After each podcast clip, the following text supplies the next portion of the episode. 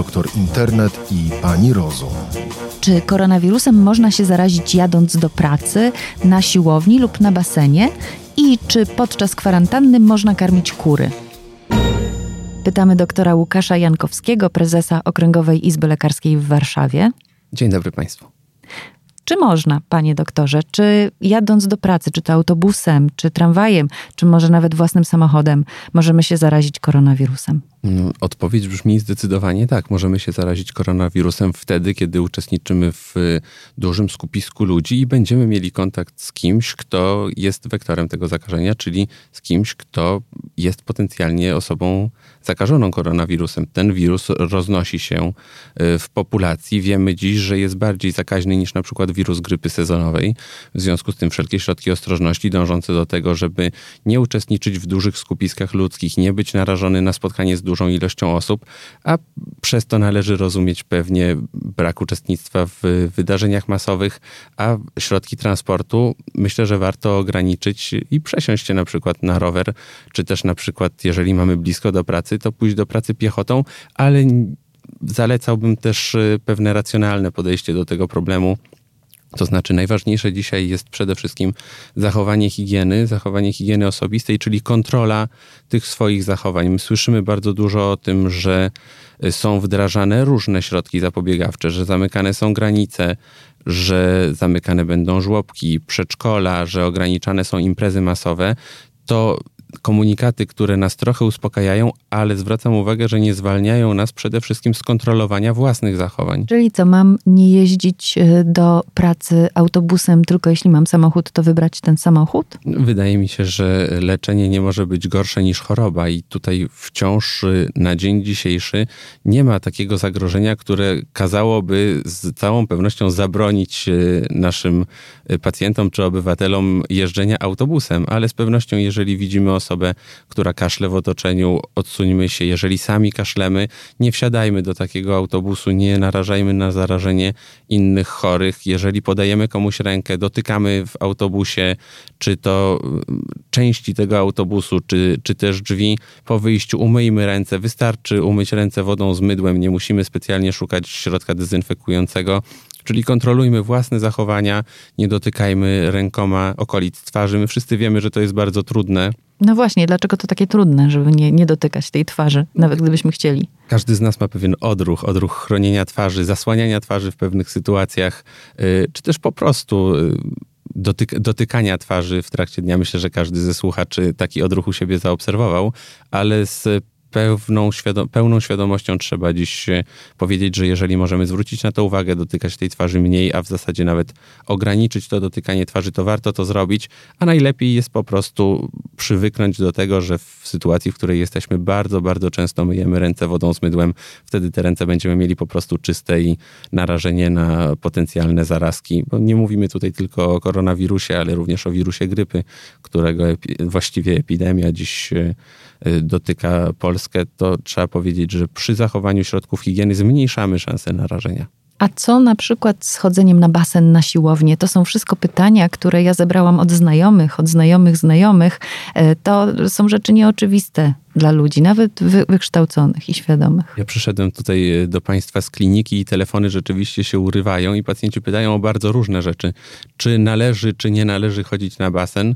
Myślę, że nikt nie podejmie decyzji za konkretną osobę i każdy obywatel dziś musi być świadomy zagrożenia, czytać komunikaty Głównego Inspektora Sanitarnego, śledzić strony Ministerstwa Zdrowia i podejmować decyzje na ich podstawie. A odpowiadając, czy chodzić na basen, nie ma jednoznacznych przeciwwskazań do chodzenia na basen, jeżeli chodzi o sam basen, to znaczy woda w basenie jest, y, jest dezynfekowana, jest y, czyszczona. Natomiast y, jeżeli mamy zamiar pójść w godzinach szczytu na ten basen i tłoczyć się w szatni przed basenem, oddając tam ubrania, czy też tłoczyć się do wejścia na basen z innymi osobami, to ja potraktowałbym to bardziej jako duże skupisko ludzkie, czyli nie sam basen na basen Myślę, że w tej chwili nie ma takich przeciwwskazań, żebyśmy nie chodzili. Wręcz zalecałbym tutaj e, dbanie o siebie, dbanie o e, ćwiczenia fizyczne, bo wiemy, że środkami, które wpływają na naszą odporność, to jest między innymi wysypianie się, dbanie o regularne ćwiczenia fizyczne, tak możemy sobie pomóc w walce z koronawirusem, czy chodzenie na basen. Jeżeli ktoś dotychczas na basen chodził, w ten sposób dba o swoją kondycję fizyczną, to nie widzę przeciwwskazań, żeby na ten basen również poszedł, ale Główny Inspektorat Sanitarny zaleca tutaj, żeby no, dokładnie umyć całe ciało przed wejściem na basen, czyli szczególnie zwrócić uwagę na higienę. No i na pewno nie może być tak, że idziemy na basen będąc przeziębionymi, że idziemy kaszlącymi, no bo wtedy narażamy po prostu na, na powikłania innych uczestników tego basenu, czyli basen dla, dziś dla ludzi zdrowych, dbających o, yy, o to, żeby regularnie uprawiać sport i również dbających zdecydowanie o higienę i najlepiej nie w godzinach szczytu. A siłownia to samo, te same zalecenia? Uznałbym, że dokładnie te same zalecenia. Pamiętajmy, że kiedy dotykamy przyrządów na siłowni, to unikajmy szczególnie potem dotykania y, twarzy, szczególnie kiedy ćwiczymy natychmiast po innej osobie. Y, to jest szczególnie istotne. No i myjmy cały czas ręce. Ale przeciwwskazań bezwzględnych do tego w tej chwili nie widzę. Wręcz, y, tak jak mówię, ten wysiłek fizyczny jest jak najbardziej zalecany. A co z kinem czy teatrem? Czy to już jest zgromadzenie masowe? Czy to jest miejsce, w którym można się łatwo zarazić? Każdy musi dzisiaj y, podjąć decyzję tak naprawdę, ale wiedząc o tym, że w kinie na sali jest stosunkowo, stosunkowo dużo osób i to narażenie może być większe. Wyobraźmy sobie, że w takim skupisku ludzkim zdarzy się ktoś, kto wrócił z, z miejsca, w którym panuje dziś zwiększone narażenie na koronawirusa, albo nawet gorzej, że trafi się osoba zarażona tym koronawirusem i trzeba by było wszystkie te osoby y, odszukać, poddawać kwarantannie.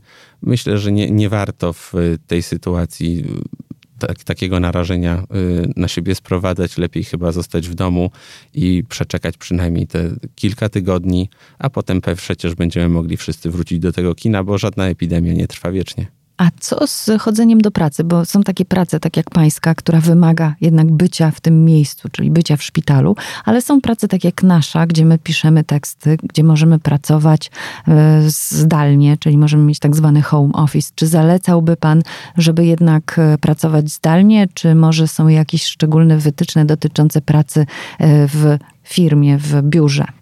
Przede wszystkim minister zdrowia dziś zauważa, że liczba przypadków koronawirusa będzie w Polsce rosła i przypadki innych krajów również to pokazują. Jeżeli jest szansa na to, żebyśmy pracowali zdalnie, pracowali z domu, to oczywiście taki model pracy byłby optymalny. Ta izolacja jest izolacją prewencyjną. To zamykanie przedszkoli, żłobków to nie są jak dziś y, i, uniwersytetów nie są jak dziś chcieliby studenci y, wakacje tylko to jest y, izolacja jak najbardziej prewencyjna. Akurat studenci to świetnie mają poczucie tego, co się dzieje, szczególnie studenci medycyny. Studenci, szczególnie studenci medycyny i, i tutaj zachowują się w sposób absolutnie racjonalny i dobry. Natomiast jeżeli możemy się prewencyjnie izolować, y, wyizolować wręcz z tego środowiska, z narażenia na, na zakażenie, to po, prostu, to po prostu to róbmy. My dzisiaj w Izbie Lekarskiej otrzymujemy wiele pytań od lekarzy, bo na przykład, panie doktorze, mam 70 y, kilka lat, jestem w grupie narażenia, no bo jedna trzecia lekarzy na, w województwie mazowieckim to lekarze emeryci. Czy powinienem chodzić do pracy, czy nie powinienem chodzić do pracy? My odsyłamy tutaj do y, głównego inspektora sanitarnego, ale podkreślamy i do jego komunikatów, ale podkreślamy, że każdy z lekarzy i każdy w ogóle powinien podjąć y, te decyzje samodzielnie, ale w oparciu o rzeczywiste narażenie. Trudno mi sobie wyobrazić, żeby dziś wszyscy lekarze powiedzieli, a w związku z narażeniem na koronawirusa nie przychodzimy do pracy. To niemożliwe, zresztą tak po prostu nie będzie, bo lekarze z pacjentami byli wcześniej przed epidemią y, koronawirusa, pracowali z czynnikami zakaźnymi, pracowaliśmy w narażeniu na różne choroby, nie tylko koronawirus, ale byliśmy cały czas z naszymi pacjentami, jesteśmy z nimi dzisiaj i będziemy z naszymi pacjentami, także tutaj uspokoiłbym naszych słuchaczy, nie martwmy się o to, że w szpitalach y, nie będzie lekarzy, bo wybiorą oni pracę z domu, tak na pewno nie będzie, natomiast jeżeli my sami możemy pracować w domu, to wybierzmy taki tryb pracy. A jeżeli takiej możliwości nie mamy, to przychodząc do pracy dbajmy w szczególny sposób o higienę. Y, bardzo się cieszę, że dziś przedszkola wprowadziły, y, a mam przykład mojego syna, który jest przedszkolakiem, wprowadziły zdecydowanie edukację już od najmłodszych lat na temat y, sposobów zapobiegania transmisji drogą kropelkową, na temat mycia rąk. Myślę, że to zwiększenie świadomości zdrowotnej to też dla nas jest trochę takie wyzwanie, że jeżeli najmłodsi uczą się już myć ręce, myją te ręce często i zwracają uwagę, to my też w naszych miejscach pracy te ręce szczególnie często myjmy. Panie doktorze, przedszkola szkoły i żłobki będą zamknięte i mówi pan, że studenci wiedzą, że nie należy tego czasu e, izolacji traktować jako wakacji, ale właśnie przedszkola, żłobki zamknięte, rodzice muszą pracować i co robią? Wysyłają dzieci do dziadków, a to dziadkowie są w tej grupie najbardziej narażonej na ewentualne za zakażenie koronawirusem. Co pan na to? No, słyszałem wiele takich opinii po kwarantannie w Policach że przecież dane dziecko przed kwarantanną wyszło ze szkoły, kupiło sobie na przykład bułkę, a przecież przyjechało autobusem. Idąc tym tropem, musielibyśmy dziś zamknąć na kwarantannie 38 milionów ludzi. Dlatego uważam, że leczenie nie może być gorsze niż choroba i y, trzeba zachować też zdrowy rozsądek w stosowaniu tych środków zapobiegawczych, środków profilaktycznych. Jeżeli nasze dziecko nie ma objawów y, choroby, nie przyjechaliśmy właśnie z regionu szczególnego narażenia na koronawirusa, ani nie mieliśmy styczności z kimś, kto ma taki przypadek udowodniony bądź podejrzewany, to myślę, że nie mamy się dziś czego obawiać. Obserwujmy po prostu dziecko, bo tutaj. Możemy je zawieźć do dziadka i babci spokojnie, nie bojąc się o zdrowie babci albo dziadka? Myślę, że tak, chyba że nasze dziecko ma na przykład infekcję. Nie tylko koronawirus przecież dziś jest groźny, ale inne infekcje, w tym, w tym na przykład adenowirusy, inne infekcje, które krążą dzisiaj. Obserwujmy nasze dziecko. Chorych dzieci do dziadków nie zawoźmy, ale zdrowe jak najbardziej tak. Skąd będziemy wiedzieli, że to koronawirus? Atakują nas różne wirusy, mamy gorączkę, jesteśmy osłabieni, kaszlemy. Kiedy to będzie koronawirus? Przede wszystkim trzeba zwrócić uwagę, że e, jeżeli już mówimy o narażeniu na koronawirusa, to musi być spełnione w tej chwili kilka, kilka aspektów. Po pierwsze, zwracajmy uwagę na takie objawy jak gorączka, kaszel czy duszność. To są te objawy, które powinny skłonić nas do tego, żeby przynajmniej pomyśleć o koronawirusie, ale w nawiązaniu do pobytów w miejscach szczególnego narażenia koronawirusa, albo w, jeżeli mieliśmy kontakt z kimś, kto potencjalnie może być e, tym koronawirusem zakażony. Jeżeli mamy gorączkę, wnikliwie obserwujmy nasze objawy. Nie zgłaszajmy się, jeżeli mamy podejrzenie koronawirusa, ani na SORY, ani do e, POZ-u, tylko dzwonimy do stacji sanitarno-epidemiologicznej, czyli trzy objawy: gorączka, kaszel, duszność plus pobyt w miejscu w miejscu szczególnie narażonym na koronawirusa, albo kontakt z kimś, kto takiego wirusa może mieć, albo ma już potwierdzonego. Zwracam uwagę, że żaden system opieki zdrowotnej nie wytrzyma tego, jeżeli pacjenci będą profilaktycznie zgłaszać się na badanie. Pacjenci mówią o tym profilaktyczne osłuchanie. Nie róbmy tego, nie przychodźmy do lekarza, żeby profilaktycznie nas osłuchał, jeżeli nie mamy innych objawów niż takie, które do tej pory nie skłaniałyby nas do wizyt lekarskich. Bardzo dużo osób dziś reaguje y, takim niepokojem, jeżeli w otoczeniu ktoś siąpi nosem, ktoś ma katar. Zwracamy uwagę, że katar nie jest charakterystycznym objawem dla infekcji koronawirusowej. Oczywiście y, jest tak, że osoba z koronawirusem może prawdopodobnie mieć też, y, mieć też inną infekcję, ale nie jest to objaw charakterystyczny. A ta duszność, panie doktorze, jaka to jest duszność? Dusi nas, nie możemy oddychać, mamy trudność z wzięciem oddechu. Jak to się definiuje? Duszność, y, definicją duszności jest, jest, że jest to objaw subiektywny czyli musi być uczucie duszności, to znaczy, że ciężko jest nam nabrać powietrza, mamy skrócony oddech. Mówiąc najprościej, nie możemy po prostu oddychać, dlatego że koronawirus powoduje y, zapalenie płuc. I to może być y, jednym z objawów, czyli duszność, y, kaszel i gorączka plus narażenie na koronawirusa w otoczeniu, czyli pobyt za granicą w miejscu narażenia albo narażenie na kogoś, kto takiego koronawirusa może mieć. Wtedy dzwonimy do stacji sanitarno-epidemiologicznej. Jeżeli mamy jakiekolwiek wątpliwości, dzwonimy na infolinię NFZ 800 190 590 i tam y, szukamy wyjaśnień swoich problemów. Wiele osób też pyta o samą kwarantannę, jak mogę się zachować, no jeżeli właśnie. sąsiad jest w kwarantannie. No jeżeli no. muszę wyjść y, nakarmić kury, a mam sąsiada w kwarantannie, albo jestem sama w kwarantannie i muszę nakarmić kury. To jest pytanie od mojej koleżanki, która y, mieszka pod miastem i ma sąsiada z kurami. Co no to... jeśli on będzie kwarantannie, będzie musiał te kury nakarmić, a mają, yy, dzieli ich odległość 30 metrów? Czy to jest bezpiecznie. No, to trzeba zadać sobie pytanie, y, czemu służy kwarantanna? Kwarantanna jest właśnie izolacją prewencyjną takiej osoby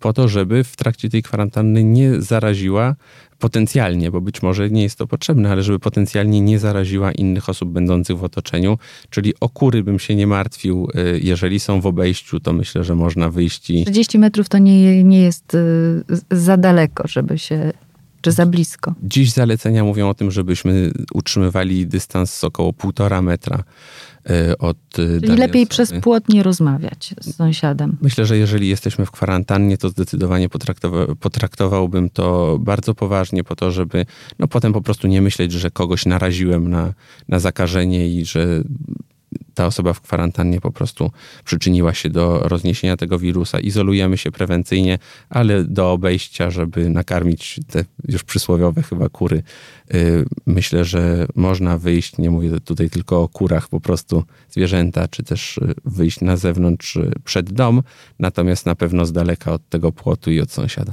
I do sklepu też nie chodzimy. Absolutnie nie.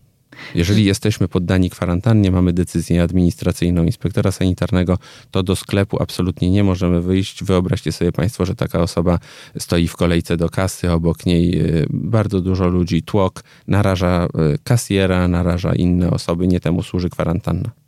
A proszę powiedzieć, y, czy w takim razie mamy się przygotowywać na tą ewentualną kwarantannę? Czy mamy robić te zakupy? Teraz się wyśmiewa ludzi, którzy wykupują ryż i makaron i zapasy leków. No, znów leczenie nie może być gorsze niż choroba i musimy zachowywać się e, w sposób absolutnie racjonalny i z, i z, z pełnym poczuciem takiego zdrowego rozsądku.